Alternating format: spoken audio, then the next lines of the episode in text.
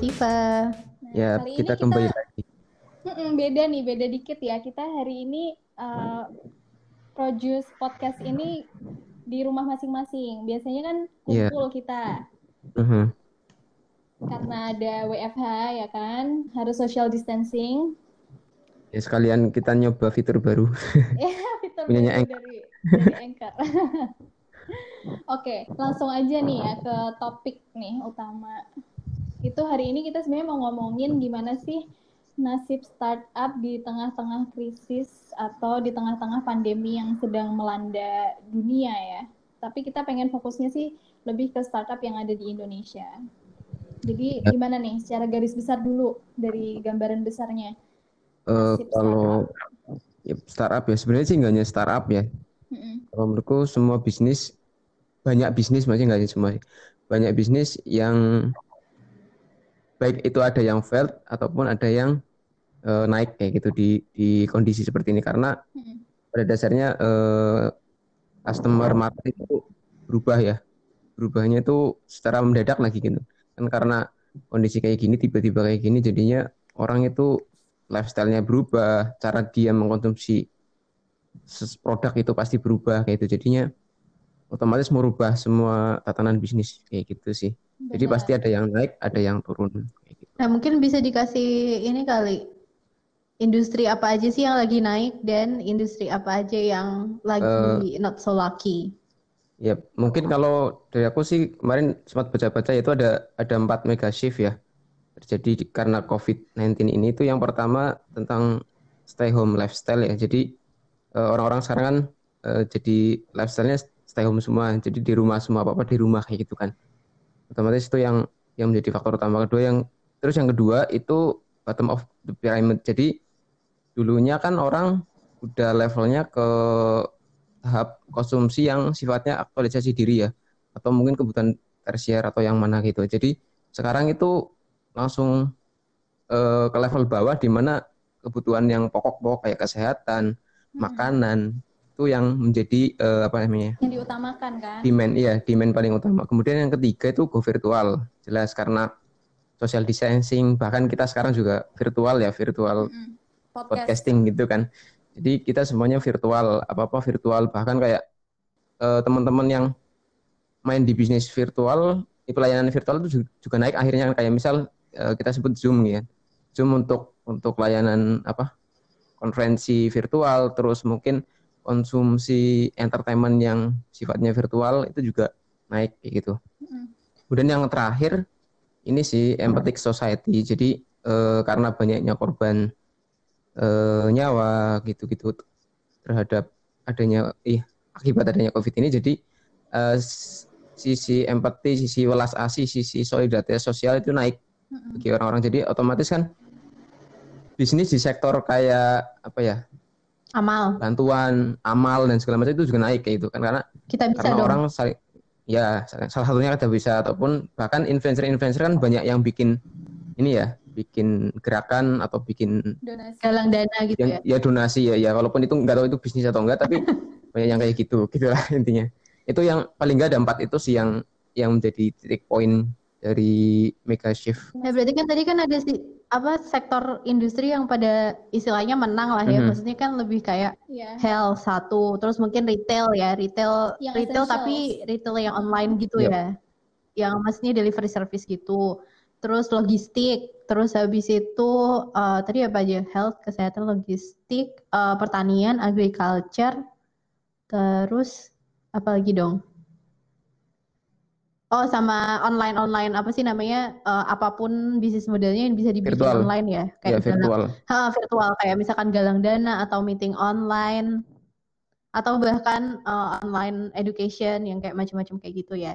Nah, tapi kalau di sisi industri yang kasihan nih, kira-kira apa nih industri Nah, yang kalau yang kena ada- banget? ada datanya ya dari ikut ini ini ada paling nggak ada mungkin li- limaan ya lima industri yang sangat sangat terpuruk kalau dua terpuruk itu jelas yang pertama di, di tourism Iya parah itu tourism. udahlah Hmm. pas kasihan banget pemain di di sektor sana karena yaudah semuanya tutup eh, apa namanya eh hotel tutup terus apa tempat wisata juga tutup. Kedua, yang mendukung turisme itu sendiri adalah di aviasi sama di maritim ya. Jadi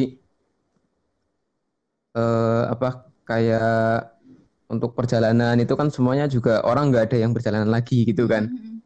Itu. Kemudian yang ketiga itu di otomotif ya. Otomotif sekarang itu orang kan karena otomotif itu bisa dibilang kan kebutuhan sekunder ya. Nggak nggak Mm-mm. menjadi kebutuhan tersier, eh, nggak ada nggak jadi kebutuhan primer lagi gitu kan. Jadinya eh, kayak contohnya gini deh. Ada pabrikan salah satu sebut aja Kawasaki kemarin itu mau ngeluncurin eh, motor baru, motor sport baru. Dia akhirnya menunda sampai beberapa dari awalnya dari Februari sampai sekarang belum belum jadi luncurin karena ya itu nggak ada yang mau beli kan nggak mungkin Iya, orang mau benar. beli motor baru ada demand-nya. apalagi motor sport gitu kan nggak mungkin dia akan beli kemudian yang keempat itu di construction sih sama real estate orang udah Oke. gitu-gitu sama yang terakhir kalau yang bisa kalau lima itu manufaktur jadi ya relate sama otomotif manufaktur itu kan udah nggak bisa ini lagi nggak produksi karena ya kondisinya kayak gini Iya. kecuali manufaktur mungkin yang emang mendukung ini sih ya esensial kan. Men- iya esensial gitu Iya, eh, dengar-dengar juga Tapi ini juga nggak sih yang kayak sosial-sosial event juga kayak eh, tempat-tempat kumpul juga jadi terefek juga. Maksudnya eh, F&B tapi yang kayak mungkin kafe-kafe, restoran atau mungkin kebutuhan tersier kita yang kayak misalkan kayak tadinya nge-gym atau kayak nongkrong-nongkrong kayak gitu atau nonton konser itu kan juga kayak lumayan terefek juga ya karena kita kan nggak Iya. boleh kumpul-kumpul. management Banget itu. gitu di sektor ya Mas Eh itu juga loh event apa? Event organizer ya? Terus kayak Mhm. wedding, wedding so, Nah, sekarang- besar banget kan di Indonesia. WO segala macam. nggak bisa nggak bisa resepsi juga kan kalau Plus- misal nikah plus sekarang juga ini industri retail tapi retailnya yang tersier. Jadi kayak toko baju segala macam sekarang kan mall tutup semua, Mhm. ya kan? Otomatis toko-toko baju yang di mana-mana ada nih sekarang ya siapa yang kalau beli baju ya pasti online ya kan? Sekarang udah nggak udah nggak ke toko lagi nge-mall segala macam. Jadi itu juga terefek sih. Slot-slot Ya, apa slot-slot toko yang ada di mall nih mereka pada nangis-nangis juga nggak sih? Berarti ini dong, maksudnya udah telat banget kalau misalkan mau eh, ganti atau shifting ke online-nya sekarang gitu. Atau apalagi terutama toko-toko yang tadinya mikir ah offline aja udah cukup, terus ternyata sekarang toko offline-nya juga nggak boleh buka. Iya karena kan mereka infrastruktur Iya. untuk digitalnya mereka nggak siap kan, jadinya mereka Yes, nggak bisa langsung tiba-tiba shift aja. Padahal mereka harus nyiapin dari segi sisi logistik segala faktor untuk sampai ke tangan pembeli yang ada di rumah itu kan jalannya tuh jadi berbeda sekali antara yang tadinya pembeli harus ke toko langsung sekarang jadi barang harus terima di depan rumah kan jadi logistiknya tuh beda banget Beda. gitu kan. Mhm. Oke itu ya. Tapi Terus paling enggak kalau di Indonesia kan marketplace banyak ya. Jadi kalau yang retail-retail agak mending bisa ke- agak ketolong dikit lah paling enggak iya. Dan karena ada marketplace. UMKM kan, UMKM malah justru uh, bisa bertahan karena dia bisa menjajakan barang dagangannya ini di marketplace atau e-commerce yang yang ada gitu. Jadi masyarakat juga bisa beli barangnya tersebut yang tadinya tidak pernah terpikir untuk beli di situ, eh sekarang malah bisa mereka juga beli di situ atau malah mulai berjualan apa barang yang Mhm. baru gitu kan di e-commerce atau di marketplace untuk menambah penghasilan. Cuman ada nggak sih startup yang memang udah apa ya? Tadi kan industri secara garis besar, tapi benar-benar yang startup tech digital yang benar-benar udah jatuh gitu, terkena dampak COVID. Ada dong. Ya pastinya sih. Ada, Ada yang yang udah tutup, tutup. udah ada yang lay off eh, ribuan kan, ribuan karyawan udah di lay off juga. Nah, kira-kira gimana sih? Kenapa ya? Kan maksudnya yang lay off pegawai ini juga startup yang udah bukan kaleng-kaleng ya, udah udah bukan kecil lagi. Kita apa bisa bilang mereka ini udah korporasi sebenarnya. Mm-mm. Terutama gini sih. Ya tadi ya bicara sektoral apalagi kalau sektoral tourism itu kan pasti Mm-mm. udah ya pemain besar Indonesia juga udah ikut ya. Mm-mm. Ada satu yang yang ikut kemarin juga ya itu ya gimana lagi ya maksudnya mereka ketika udah nggak punya operasional yang lumayan. Dan ya gimana mau nggak mau harus itu kayak bisa diambil gitu jalan yang bisa diambil. Karena ketika pasar nggak ada mereka juga nggak bisa nggak bisa ibaratnya cash flow yang masuk nggak ada kan otomatis ketika pasar nggak ada. Nah terus kemudian ketika terus operasional cash flow yang keluar juga ya pasti membengkak banget kayak gitu. Nah kondisi kayak gitu ya mau nggak mau sih menurutku oh, itu kayak udah pilihan aja sih. Soalnya Airbnb kan udah ya istilahnya nol booking kan. Iya, Airbnb nol ada booking. orang yang traveling, nggak ada orang yang ya siapa gitu yang mau apa nginep di mana gitu kan. Pasti hmm. semuanya pengennya di rumah takut ke mana-mana. Ya terus kemudian kalau yang di Indonesia yang udah benar-benar kuku kan Eri Room ya? Mm Eri Eri Eri Room ya, kemarin juga udah menyatak, menyatakan itu padahal dia kan udah punya apa jaringan hotel banyak banget di seluruh Indonesia yes, gitu kan betul betul yes benar dia lebih kayak ke guest house eh bukan guest house sih apa sih eksklusif kayak kos eksklusif iya, gitu emang. loh dia mainnya. Ya di situ. Itu udah ya nggak bisa ngapa-ngapain. Cuma bisnis penginapan sudah di end. Iya. Kalau kalau Airbnb kalau nggak salah itu dia bikin suatu apa kalau saya virtual gym atau apa gitu lupa. Ya, jadi ada dia agak agak agak pivot Pivotnya, dikit ya. Tapi pivotnya hmm. jauh dong. Ya, berarti. Ya jauh. ya agak jauh. ya emang jauh ya. Mir itu jauh Mir. dengan bisnis model awal gitu. Mohon maaf. Iya. Dengan marketnya yang tadinya yeah. apa sekarang jadi apa. Oke. Okay. Tapi yeah. berarti kan yang paling terefek kita banyak omongin tentang travel industry ya. Yep. Nah, mm -mm. tapi yang lain-lain nih yang udah mulai mungkin nafasnya tersengal-sengal juga gitu. Walaupun mereka nggak ada di travel industry mereka kira-kira bisa nggak sih survive setelah ada adanya pandemi ini atau pandeminya tuh udah selesai apakah mereka masih bisa survive gitu? Secara financial atau secara market apakah masih ada juga yang butuh? Karena kan mungkin kebutuhannya juga nanti kita akan ada di era new normal kan? Udah uh -huh. bukan seperti yang kemarin lagi. Mungkin kita kebiasaan-kebiasaannya juga akan berbeda gitu. Walaupun kita nggak tahu itu apa tapi karena kita belum ada di masa tersebut. Nah itu kira-kira mm -hmm. apa tuh yang kira-kira bisa tetap survive dan apa yang nggak bisa survive kira-kira? Sebenarnya tergantung sih. Karena kan tergantung juga dengan runway yang mereka hmm, punya kan. Yeah, Saya kemarin tuh juga ada uh, salah, di salah satu webinar ya iyalah, soalnya nggak bisa ketemu yeah. ya kan. itu kalau misalkan uh, investor melihat satu portfolio itu dia juga being realistis. Maksudnya kalau misalkan uh, uang investasinya belum keluar semua, dia juga lihat dong dia akan nge-backup startup-startup yang most likely bakalan survive gitu. Jadi kalau misalkan startup portfolionya dia masih ada di travel industry atau kayak di booking-booking yang misalkan kayak hotel, pokoknya yang berhubungan sama itu, ya dia akan stop fundingnya gitu dan akan nge-backup misal kayak uh, startup yang melayani kesehatan, misalkan kayak, kayak lebih kayak ke Halodoc atau kalau misalkan kayak uh, logistik mungkin kayak Ninja Van kayak gitu mhm. loh. Jadi kayak tidak malah justru tidak menutup kemungkinan si startup-startup yang apa tuh namanya uh, memang sudah tiba-tiba berada di jalur yang benar ini di industri yang benar-benar lagi dibutuhin banget itu malah akan disuntik dana lagi gitu loh. Tapi justru startup-startup yang memang uh, kurang beruntung. Karena juga kita juga nggak ada yang ngira gitu kan. Iya. kayak uh, maksudnya milenial lagi asik-asiknya travel sana sini ngepost Instagram gitu kan. Lagi suka traveling. Tiba-tiba. Terus tiba-tiba tidak bisa gitu loh. Jadi kan industrinya yang tadinya demandnya lagi bener-bener digenjot banget tiba-tiba jadi nol gitu loh. Nah dan kan kayak uh, kita nggak tahu nih sampai kapan uh, kita akan begini gitu loh. Jadi kalau misalkan kayak yang masih belum ada kepastian ya maksudnya uh, business as usual bisnis as bisnis ya pasti uh, kalau misalkan dalam waktu enam bulan belum apa tuh namanya belum menunjukkan tanda-tanda akan kembali ke kehidupan yang sebelumnya ya pasti akan dikat yeah. gitu loh.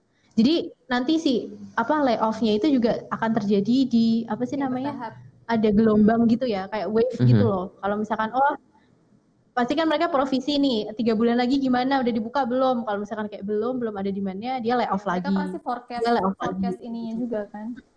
Uh, uh, uh, dan itu kemungkinan bisa terjadinya jangan-jangan forecastnya juga per bulan gitu loh karena saking uncertain times gitu loh karena saking benar-benar nggak certainnya itu pun kalau misalkan sudah kembali misalnya nih kayak bulan depan sudah kembali ke normal maksudnya orang udah bisa jalan-jalan lagi itu pun untuk memulihkan uh, sektor yang terutama pariwisata tadi itu mungkin bisa butuh dua iya, tahun gitu iya karena butuh iya, karena pasti. misal kayak misal ini nih kita tiba-tiba udah udah di clear bahwa covid udah nggak ada gitu kan itu pun pasti kan orang mau wisata agak was-was ya.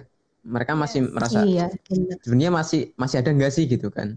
Takutnya masih ada lagi gitu kan? Iya. Itu kan mungkin jadi menjadi ini juga sih. Jadi challenge baru ya, juga, pertimbangan ya, juga terus, gitu kan? Ya. Maksudnya tingkat ekonomi orang-orang kan juga mungkin jadi melemah. Jadi mungkin oh, banget. untuk untuk bisa travel itu kan butuh waktu juga nggak sih? Kayak yang tadinya kemarin-kemarin pendapatannya berapa, segala macam punya dana lebih untuk bisa traveling sekarang mungkin jadi traveling itu agak di hold gitu loh. Mm-hmm. Iya. Yeah. kan? Terus berarti kesannya ya sekarang tuh startup itu kan ada jadi kayak yang gede ataupun yang kecil jadi kesannya tuh startnya tuh jadi mulai dari nol lagi nggak sih? Iya. Iya. Sebenarnya bisnis kayak gitu dan sekarang jadi kayak sama semua uh, semua bisnis di riset ibaratnya. Iya. Uh, jadi kesannya juga adalah sekarang even yang startup dan bukan startup pun startup dan non startup itu jadi startup yeah, semua sih. gitu loh karena hmm. semua fighting for survival gitu loh gimana caranya kita bisa survive dari pandemi ini dan survive the new world after the pandemic gitu jadi nggak nggak cuma surviving the pandemic tapi the world after the pandemic gitu tapi kita sendiri ya, yakin sih maksudnya optimis dan positif kalau misalkan uh, sebenarnya masih banyak peluang gitu loh Cuma memang harus cepet-cepet aja kita nyari eh kira-kira tuh nanti kebutuhan orang apa sih setelah pandemi ini atau mungkin mm -hmm. bisa dimulai juga dari kebutuhan orang sekarang pas pandemi apa. Oke. Okay. Yeah. Tapi sebelum adanya pandemi aja kan startup itu udah banyak yang uh, ini kan stigmanya tuh hanya satu persen yang bisa survive gitu. Satu dari sepuluh startup bisa survive. Berarti kan startup ini kan hidupnya tuh selalu sulit gitu hampir mau iya, yep. ya kan apalagi uh-huh. di masa-masa pandemi kayak begini kan jadi apakah sebe sebenarnya itu desain sebuah startup nih uh, bisa nggak survive di di apa ya desainnya tuh apakah memang udah bener gitu startup? Uh, kalau aku sih lebih fleksibel startup ya untuk pivot. Apalagi kalau misal dia lagi early ya. Maksudnya stage-nya belum terlalu jauh. Karena dia kan sifatnya masih agile banget ya. Maksudnya nggak nggak terlalu yang kalau korporasi itu kan dia udah udah settle. Dia kan akan sulit banget untuk kayak misal pivot ke sana kemari gitu kan. Untuk menyesuaikan ya, market. Nah kalau startup kan sebenarnya malah justru lebih fleksibel dia misal kayak oh sekarang market kayak gini gue harus sebelum gue apa sebelum gue terlalu jauh ya gue bisa ngambil ke yang market sekarang nih kayak gitu itu sih menurutku jadi ya. tantangannya malah justru lebih lebih challenging bagi bagi korporasi yang udah gede. Iya. Iya. Kalau kayak manufacturer tadinya bikin mobil gitu kan susah ya, ya kalau misalkan dia mau pivot, buat apa tuh namanya alat apa tuh namanya alat kesehatan misal ventilator gitu kan kayak susah banget ya. Susah banget, lama banget. iya dong. Belum belum mock upnya, belum cetakannya. Alat-alatnya juga yeah. kan sangat berbeda dong manufaktur satu dan yes, manufaktur betul. yang lainnya. Iya, kalau mungkin yang mm-hmm. early stage itu atau malah yang pengen mau bikin startup baru sekarang-sekarang ini ya malah justru bisa banget mendapatkan peluang, opportunity untuk melihat market nih sebenarnya mau ke mana sih gitu. Ya nggak sih? Karena kan uh, waktu 2008, waktu krisis juga kan banyak startup-startup yang bagus lahir gitu. Mm-hmm. Jadi apakah setelah pandemi ini mungkin akan banyak startup-startup baru yang akan sukses gitu loh? Ya, semoga sih. Semoga ya, semoga. Mungkin nggak akan banyak, tapi mungkin gitu loh. Hmm, sangat Gimana? mungkin kan? Iya, ya, sangat mungkin. mungkin. Sangat mungkin dan dan mungkin industrinya sangat jauh akan sangat jauh berbeda dengan yang kemarin sudah ada. Iya benar. Iya. Ini kayak menurutku tuh ini saatnya itu kayak industri 4.0 beneran kayaknya besok. Iya, Kalau kemarin kan iya. kayak jadi dipaksa kan, dipaksa iya. untuk go digital iya. gitu. Mau uh, Makanya aku bilang kemarin tuh si virus ini tuh sangat futuris gitu loh. Dia memaksa kayak harus sekarang. Iya. Industri 4.0 nggak bisa lima tahun lagi gitu, harus iya, sekarang. sekarang kayak misal boomers boomers yang tadinya masih kayak ah apa sih digital digital? gitu. Kayak bodo amat ini gini juga udah oke okay, gitu. Mereka nggak bisa lagi kayak gitu. Mereka mau nggak mau terpaksa harus zoom meeting lah harus virtual ini itu harus virtual nggak bisa ketemu. Iyalah. Misal kayak gini deh yang paling kerasa kan dunia pendidikan ya. Kalau Indonesia kan eh, pertama ya guru-guru SD guru-guru SMP yes. itu kan eh, pengetahuan digitalnya masih kurang. Karena emang dia mendapat ilmunya juga nggak ada yang diajarin tentang digital ya mm-hmm. kayak gitu jadinya agak kewalahan ketika misal tiba-tiba kayak gini terus gunain Zoom. Nah, gunain Zoom itu gimana? Terus gunain gunain Google Classroom misalnya, gunain pokoknya telekonferensi yang kayak gitu-gitu bingung dia. Yeah. Nah, itu itu juga ya gimana ya? Jadi kepaksa kan yeah, teman-teman di di sektor pendidikan juga kepaksa harus menggunakan itu kayak gitu. Iya, sebenarnya kasihan juga sih yang di tempat-tempat yang tertinggal juga kan yang mungkin mereka nggak ada wifi segala macam kan karena nggak cuma gurunya aja yang kesusahan tapi muridnya yang harus belajar lewat Zoom atau lewat virtual pun juga mereka kasihan juga mungkin ada yang nggak punya laptop atau segala macam kan. Mm-hmm. Dan terutama kuota ya. Ngerasain banget soalnya. mahasiswa di mana-mana mereka yeah. pulang kampung tapi aduh kuota buat meeting, buat virtual mm-hmm. meetingnya mm-hmm. sangat-sangat terbatas. Ya, apalagi kan okay. ya walaupun kemarin sempat dikasih beberapa apa kuota gratis dari beberapa operator Indonesia ya. Mm-hmm Cuma ya kan kalau misalnya kita meeting video conference itu banyak gede banget ukurannya. Hmm. Kayak misal satu jam, is, aku kan lumayan sering itu kayak misal dua jam itu sekitar eh, satu satu koma dua gigaan. Oh banyak juga. Dua jam kalau nggak salah. Hampir satu giga lah, sekitar 800 sampai 1,2 kalau satu jaman. Tergantung jumlahnya orang kan, yeah. pasti bitrate-nya lebih tinggi.